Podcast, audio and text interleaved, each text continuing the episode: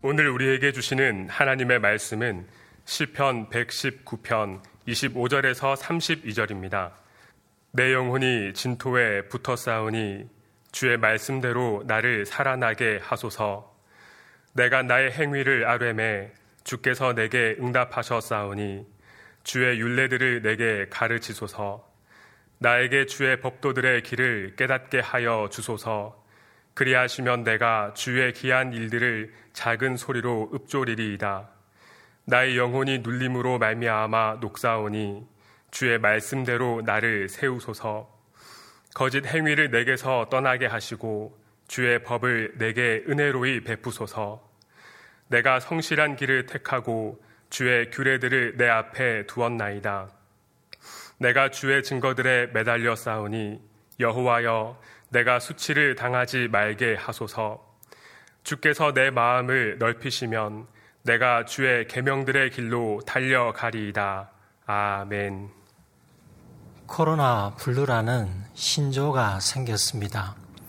코로나 블루는 바이러스 코로나십구와 우울감을 뜻하는 블루가 합쳐진 말로서 코로나십구 사태가 장기화되면서 예전에 경험하지 못했던 일상의 변화로 나타난 우울감이나 무기력증을 뜻합니다. 이는 바이러스 감염 위험에 대한 걱정과 자가 격리와 사회적 거리 두기로 인한 활동 위축으로 나타난 현상입니다. 코로나 블루에는 정도 차이가 있겠지만 심하게 나타나는 사람은 죽을 지경이라고 말합니다. 코로나십구뿐만 아니라 살다 보면 다양한 어려움을 만납니다. 괴로워 아우성을 치지만 그 가운데 살 사람은 살아갑니다. 못 살아갈 것 같지만 살아갑니다. 살다 보면 사라진다는 노랫말이 있습니다. 그 노래 가사 중 일부가 이렇습니다. 그저 살다 보면 사라진다. 그저 살다 보면 사라진다. 눈을 감고 바람을 느껴봐. 엄마가 쓰다듬던 손길이야. 멀리 보고 소리를 질러봐. 아픈 내 마음 멀리 날아가네. 이 노랫말처럼 어머니께서 베풀어 주신 사랑을 기억하고 먼 곳을 보고 소리를 질러보면 아픈 내 마음이 정말로 사라집니까? 물론 어머니나 아버지께서 베풀어 주신 사랑을 회고하면 힘을 얻을 수 있습니다. 한순간 슬픈 감정을 추스릴 수 있습니다. 절망에 빠져 살아가는 것보다 이렇게라도 이겨나가는 것이 훨씬 좋을 것입니다. 어려울 때마다 이렇게 이겨내며 살아갈 수만 있다면 살다 보면 사라진다가 맞는 듯합니다. 그런데 우리는 하나님의 자녀답게 이 노랫말을 좀 바꾸어 생각해 본다면 이렇습니다. 눈을 감고 기도할 때에 바람을 느껴봐. 성령님이 쓰다듬던 손길이야. 하늘을 보고 작은 소리로 읊조리며 기도해봐. 아픈 내 마음 멀리 날아가네. 이렇게 고백할 수 있다면 살다 보면 사라진다를 경험하게 될 것입니다. 하나님께서 허락해 주신 인생을 살다 보면 하나님께서 인도해 주심으로 사라지는 것입니다. 오늘 본문 시편 백십구 편 네 번째 연은 세 번째 연에 이어서 시인이 죽을 지경에서 하나님께 살려달라는 기도로 시작합니다. 시인은 그저 살다 보면 사라진다는 고백이 아니라 하나님의 말씀대로 살다 보면 사라진다는 고백입니다.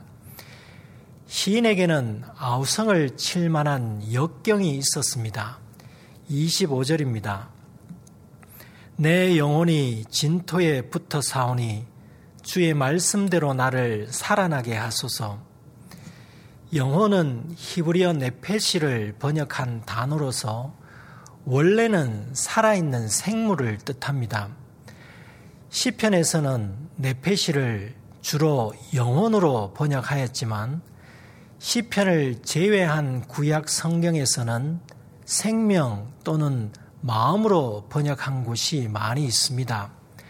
창세기 이 장 칠 절을 보면 여호와 하나님이 땅의 흙으로 사람을 지으시고 생기를 그 코에 불어넣으시니 사람이 생령이 되니라. 여기서 생령은 네페시를 번역한 말입니다. 성경을 보면 생령에 각주가 달려있는데 생물이라고 되어 있습니다. 그러니까 네페시는 살아있는 존재를 뜻합니다. 요셉이 십칠 세 소년이었을 때 형들의 잘못을 아버지께 말한 것과 자신의 꾼 꿈을 말한 것이 계기가 되어 형들의 미움을 샀습니다. 그리고 어느 날 요셉의 형들은 양을 치러 나갔고 요셉은 아버지의 심부름으로 형들이 양을 치는 세겜 지역에 갔습니다. 이때에 요셉의 형들이 요셉을 보고 죽이려고 하자 맏형 르우벤이 했던 말이 창세기 삼십칠 장 이십일 절입니다.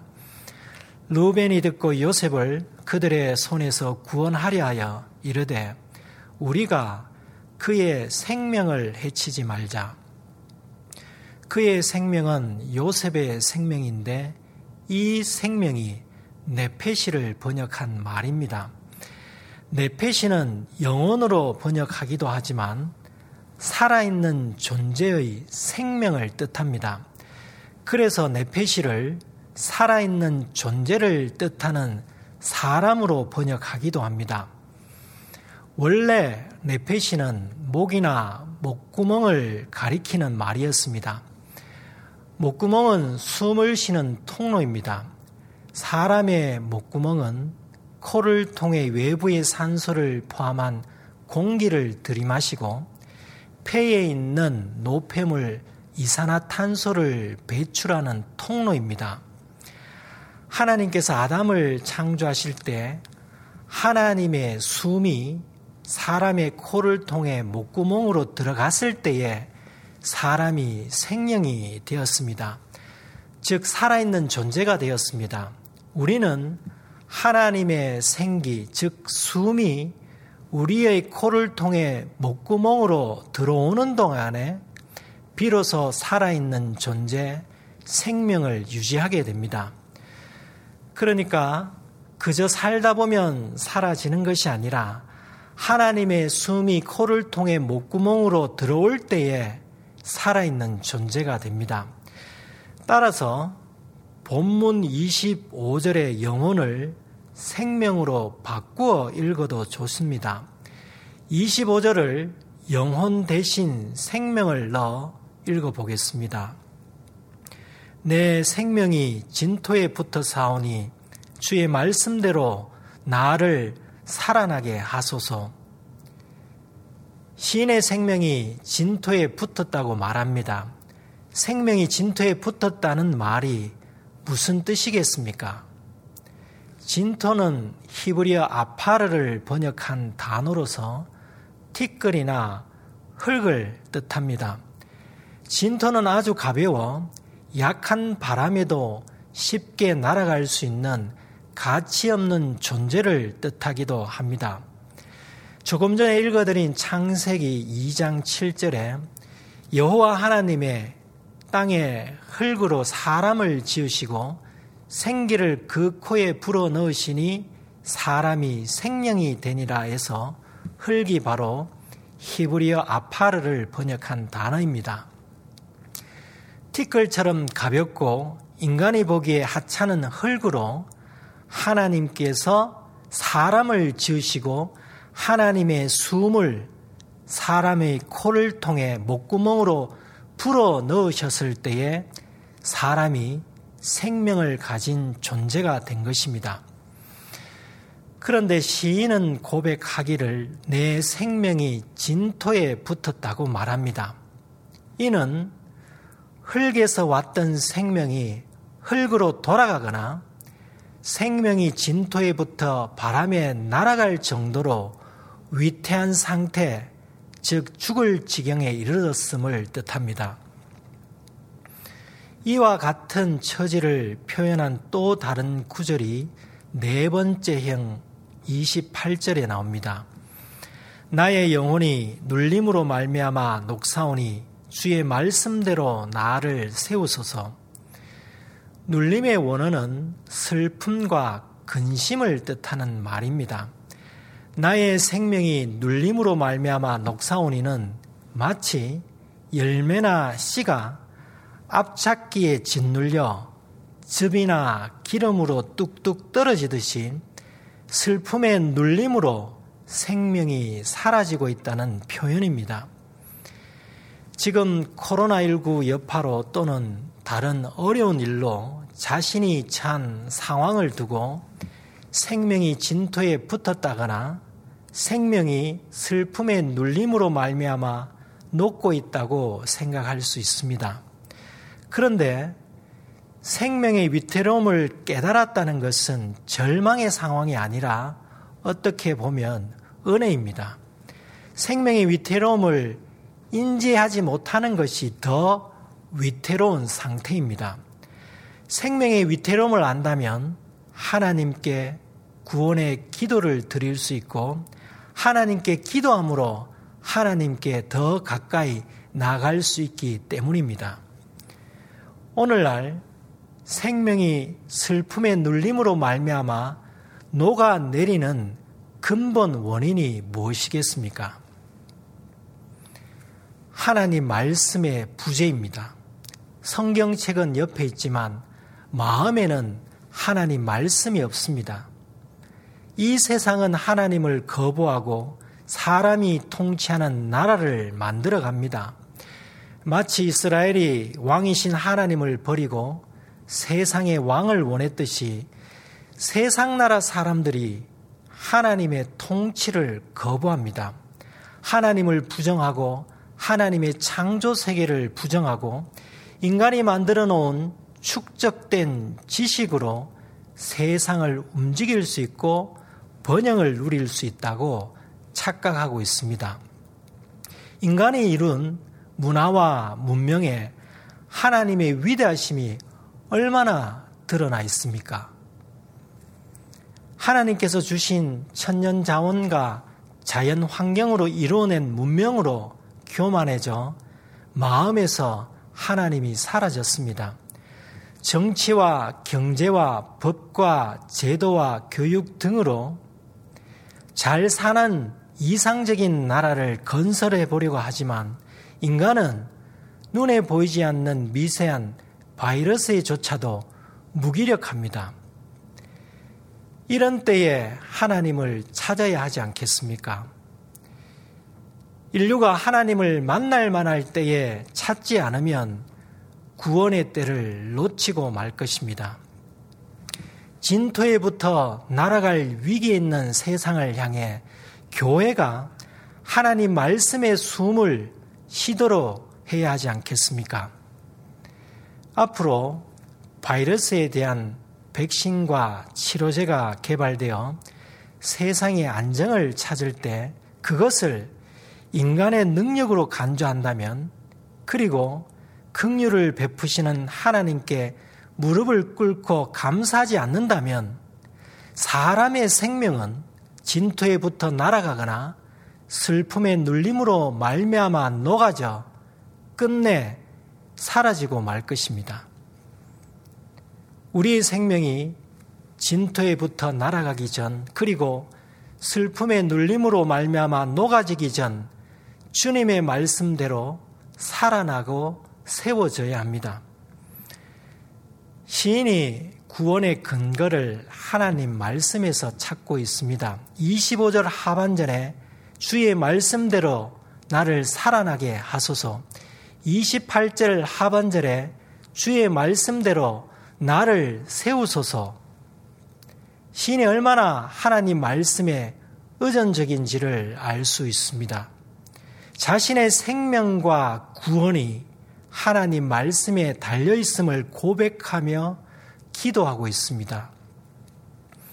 신명기 삼십 장을 보면 사람의 생명은 하나님을 사랑하고 하나님의 말씀을 지킬 때 유지됨을 알 수 있습니다. 신명기 삼십 장 십오 절 십육 절입니다. 보라, 내가 오늘 생명과 복과 사망과 화를 내 앞에 두었나니 곧 내가 오늘 내게 명령하여 내 하나님 여호와를 사랑하고 그 모든 길로 행하며 그의 명령과 규례와 법도를 지키라 하는 것이라. 그리하면 내가 생존하며 번성할 것이요 또 내 하나님 여호와께서 내가 가서 차지할 땅에서 내게 복을 주실 것임이니라. 하나님께서 생명과 사망 중에 생명을 선택하라는 말씀인데, 그 선택은 곧 하나님을 사랑하고 하나님 말씀을 지키는 것입니다. 시인은 모세를 통해서 주신 하나님의 언약을 알고 있었습니다. 시인은 하나님 말씀을 지키는 사람이었습니다. 주님의 말씀대로 자신은 생명을 선택하였으니 살려달라는 기도입니다. 우리의 생명과 구원은 하나님 말씀의 숨이 우리 목구멍으로 들어올 때에 유지될 수 있습니다. 시인은 숨을 불어넣으시는 하나님 말씀을 더 배우며 알기를 원했습니다. 이십육 절입니다. 내가 나의 행위를 아뢰매 주께서 내게 응답하셨사오니 주의 율례들을 내게 가르치소서. 시인의 행위는 숨을 불어넣으시는 하나님 말씀대로 행함이었습니다. 시인이 하나님께 기도하면서 자신의 행위를 아뢰었습니다. 그렇다면 왜 시인이 자신의 행위를 하나님께 아뢰었겠습니까? 자신의 행위를 아뢰지 않더라도 하나님께서 다 아시지 않습니까? 그럼에도 불구하고 하나님께서는 우리가 기도로 자신의 행위를 아뢰는 것을 원하십니다. 하나님께 자신의 행위를 아뢰는다는 것은 비록 자신의 행위가 온전하지 않을지라도 숨을 불어넣으시는 하나님 말씀대로 살아가려고 힘쓸 때에 가능한 일입니다. 우리는 어떻습니까? 지난 한 주간의 행위를 매주 하나님께 아뢰고 있으십니까? 또는 매일 기도 시간에 하루에 있었던 자신의 행위를 아뢰고 있으십니까? 제가 신학대학원에서 공부했던 시절에 자신의 행위를 하나님께 기도하는 한 신학생을 목격한 적이 있습니다. 제가 다녔던 신학교는 경기도 용인에 있는 산에 있습니다. 신학생들이 개인 기도 시간에 산에 있는 개인 기도실을 이용하거나 산 중턱에 있는 작은 교회 예배당에서 기도 드리곤 했습니다. 작은 교회 예배당은 마룻바닥이었으며 신학생들은 편리한 시간에 빈자리에 앉아서 자유롭게 기도를 했습니다. 기도할 때에 침묵으로 기도하기보다는 작은 소리로 읊조리듯 기도하는 사람이 많았던 것 같습니다. 어느 날 개인 기도 시간에 우연히 옆에 있던 한 신학생의 기도 소리가 들렸습니다. 일반적으로 신학생들이 기도할 때에 인류와 나라와 사회를 위해서 기도하고 자신이 섬기는 교회와 맡은 부서와 교회 학교 아이들을 위해서 기도하는데, 그 신학생은 자신이 행했던 일들에 대해서 보고하듯이 기도를 하였습니다. 너무 신기하기도 하고 이상하였지만 저렇게 기도하는 사람도 있구나라는 생각을 했습니다. 과연 하나님께서 저렇게 기도하는 것을 좋아하실까? 그리고 일일이 자신이 행한 일을 말하지 않더라도 하나님께서 다 아실 텐데 굳이 저렇게 기도하는 이유는 무엇일까? 라는 생각을 했었습니다. 그런데 이후에 생각해 보니 그 기도가 오늘 본문 시편의 기도처럼 자신의 행위를 하나님께 아뢰는 기도였습니다. 교우님들도 개인 기도 시간에 하나님의 나라와 을을 위해 기도하시다가 자신의 행위를 하나님께 아뢰는 기도를 해보시기 바랍니다. 하나님께서 보시기에 자신의 행위가 선한 행위였는지에 대한 자기 성찰이 되면서 삶 가운데 점점 자신의 행위가 주님의 길에 맞춰지게 될 것입니다. 시인이 하나님께 자신의 행위를 아뢰 때 하나님께서 응답을 해주셨는데 그 응답이 무엇이겠습니까? 시인이 하나님 말씀을 지켰을 때, 즉 옳은 행위를 했을 때에 구원을 주셨다는 의미입니다. 일행의 주님의 말씀대로 나를 살아나게 하소서, 사행의 주의 말씀대로 나를 세우소서의 기도에서 구원 요청의 근거가 말씀이었지만 또한 말씀을 행할 때 받았던 구원 경험에서 나왔습니다. 행위가 옳은 사람에게 하나님께서 응답, 즉 구원을 베풀어 주십니다. 시편 오십 편 이십삼 절이 이를 알려주고 있습니다. 감사로 제사를 드리는 자가 나를 영화롭게 하나니 그의 행위를 옳게 하는 자에게 내가 하나님의 구원을 보이리라. 그러니까 하나님께 자신의 행위를 아뢰 때에 응답을 받는다는 것은 하나님 말씀을 지키고 행할 때에 하나님 말씀의 숨이 코를 통해 목구멍으로 들어왔다는 것입니다. 그래서 생명이 있는 존재로 살아갈 수 있게 되었다는 것입니다. 시인은 이러한 삶을 살았기에 위기 상황 속에서도 하나님 말씀의 숨으로 지속적으로 호흡하기 위해 하나님 말씀을 가르쳐 달라고 기도한 것입니다. 주의 율례들을 내게 가르치소서. 하나님께서 하나님께 가르쳐 달라는 이유는 배우기 위함이고, 배우고자 하는 이유는 말씀을 지키기 위함이고, 말씀을 지키는 이유는 생명을 유지하기 위함입니다. 그런데 하나님 말씀을 지키기 전에 먼저 말씀에 대한 깨달음이 필요합니다. 이십칠 절입니다. 나에게 주의 법도들의 길을 깨닫게 하여 주소서.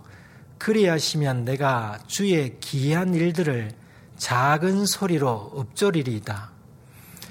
주의 법도들은 하나님 말씀을 뜻하며, 길은 여러, 여러 차례 말씀드렸듯이 히브리어 데레크를 번역한 것으로 삶의 행동 양식이며 이십육 절에서는 행위로 번역하였습니다. 시인은 하나님 말씀이 제시하는 삶의 행동 양식인 그 길을 가기 위해 깨달음을 허락해 달라고 기도하고 있습니다. 이는 주님의 길을 가겠다는 결단입니다. 이러한 시인의 뜻을 이십구 절에서도 확인할 수 있습니다. 거짓 행위를 내게서 떠나게 하시고 주의 법을 내게 은혜로 베푸소서. 거짓 행위, 즉 거짓된 삶의 행동 양식에 빠지지 않겠다는 결단의 기도입니다. 주님의 길이 자신의 길이 되기를 원하고 주님의 길을 자신의 삶의 행동 양식으로 삼겠다는 결단입니다. 주의 법, 곧 하나님 말씀을 은혜로이 베풀어 달라는 기도는 하나님 말씀의 숨이 목구멍으로 들어올 때 거짓 행위가 자리 잡지 못할 것이라는 믿음입니다. 하나님의 말씀의 은혜를 받고 하나님 말씀을 깨달을 때의 시인은 주의 기이한 일들을 작은 소리로 읊조리리라고 고백합니다. 주의 기이한 일들은 말씀 속에 있는 기이한 일들을 가리키기도 하겠지만 그 자체가 하나님 말씀입니다. 시인은 생명과 구원의 숨을 주시는 하나님 말씀을 작은 소리로 읊조리면서 다른 사람들에게 말씀을 전하는 주님의 통로가 되겠다는 결단입니다. 우리가 하나님 말씀의 숨을 받아 생명을 유지하는 하나님의 사람이라면 죽어가는 사람에게 하나님 말씀의 숨을 전하는 통로가 되어야 하지 않겠습니까? 주님의 통로가 되기를 원하는 시인은 앞으로 살아갈 험난한 인생길에 하나님의 도우심을 간구합니다. 삼십 절 삼십일 절입니다. 내가 성실한 길을 택하고 주의 규례들을 내 앞에 두었나이다. 내가 주의 증거들에 매달려 싸우니 여호와여 내가 수치를 당하지 말게 하소서.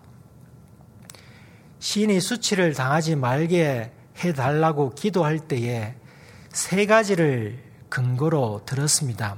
첫째는 성실한 길을 택한 것입니다. 성실한 길은 이십칠 절에 주의 법도들의 길과 삼십이 절에 주의 계명들의 길입니다. 둘째는 주의 규례들을 자신 앞에 둔 것입니다. 셋째는 주의 증거들에 매달린 것입니다.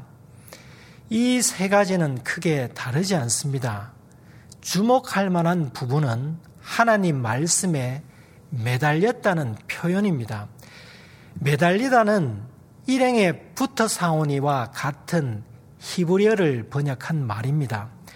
생명의 숨을 불어 넣어주시는 하나님 말씀에 착 달라붙는 것이 바로 하나님 말씀에 매달리는 것입니다. 생명이 진토에 붙어 죽을 지경에 이르렀다면 진토가 날아가기 전에 빨리 하나님 말씀에 붙어야 하지 않겠습니까? 진토에 붙어있던 생명이 하나님 말씀에 붙기 원하는 시인이 결단합니다. 삼십이 절입니다.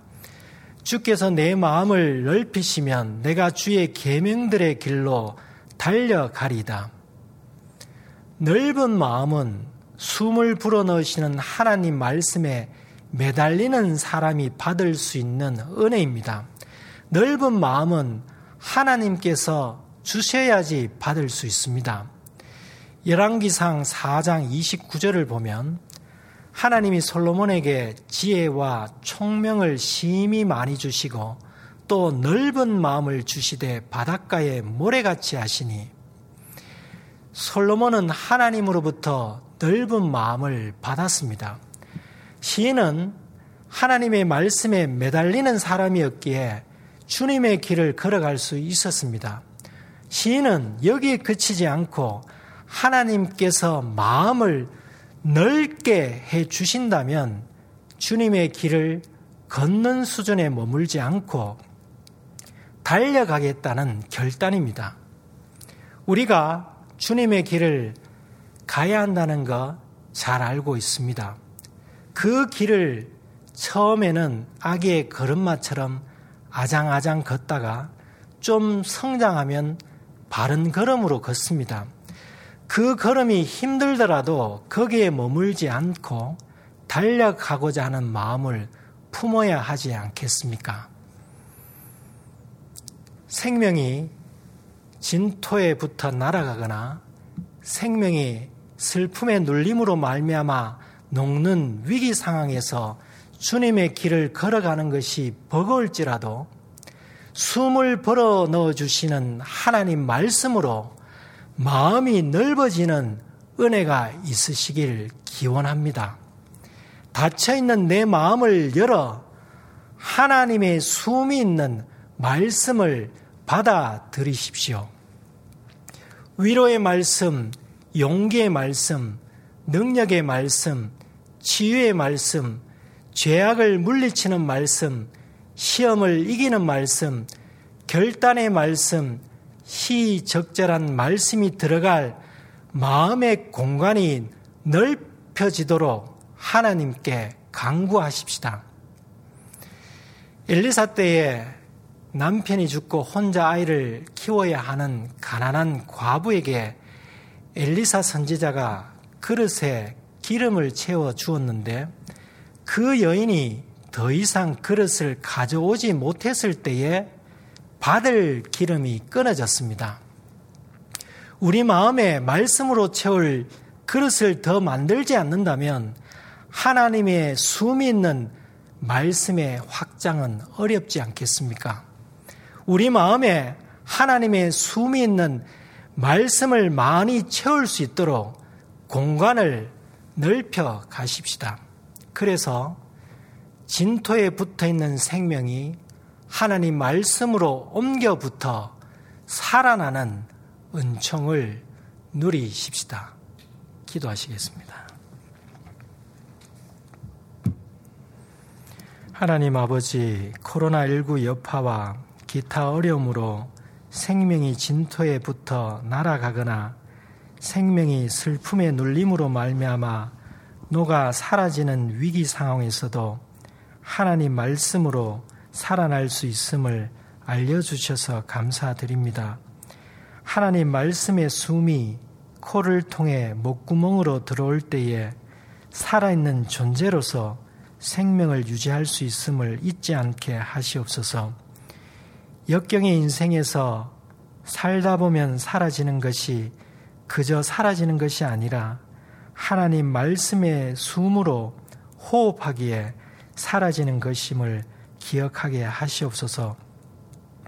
거짓 행위를 멀리하고 날마다 자신의 행위를 하나님께 기도함으로 자신의 행위가 하나님께서 원하시는 삶의 양식으로 맞춰지게 하시옵소서. 성실한 길을 택하고 하나님 말씀을 항상 앞에 두고 하나님 말씀에 매달림으로 마음이 넓어지게 하시옵소서. 그리하여 마음의 영역이 확장되어 주님께서 주시는 선한 것을 많이 쌓고 그 쌓은 선으로 선한 행동을 하는 주님의 사람이 되게 하시옵소서. 또한 주님의 길을 걷기에서 달리기로 발전하는 은혜를 누리며 나아가 주님의 도를 자신의 행위로 전하는 주님의 사람이 되게 하시옵소서. 저희의 생명이 진토에 붙지 않고 주님의 말씀에 붙어서 살아있는 존재로서 이 세상의 슬픔의 눌림으로 말미암아 생명이 녹아가는 사람들에게 하나님 말씀의 숨을 전하는 주님의 통로가 되게 하시옵소서. 예수님의 이름으로 기도드립니다. 아멘.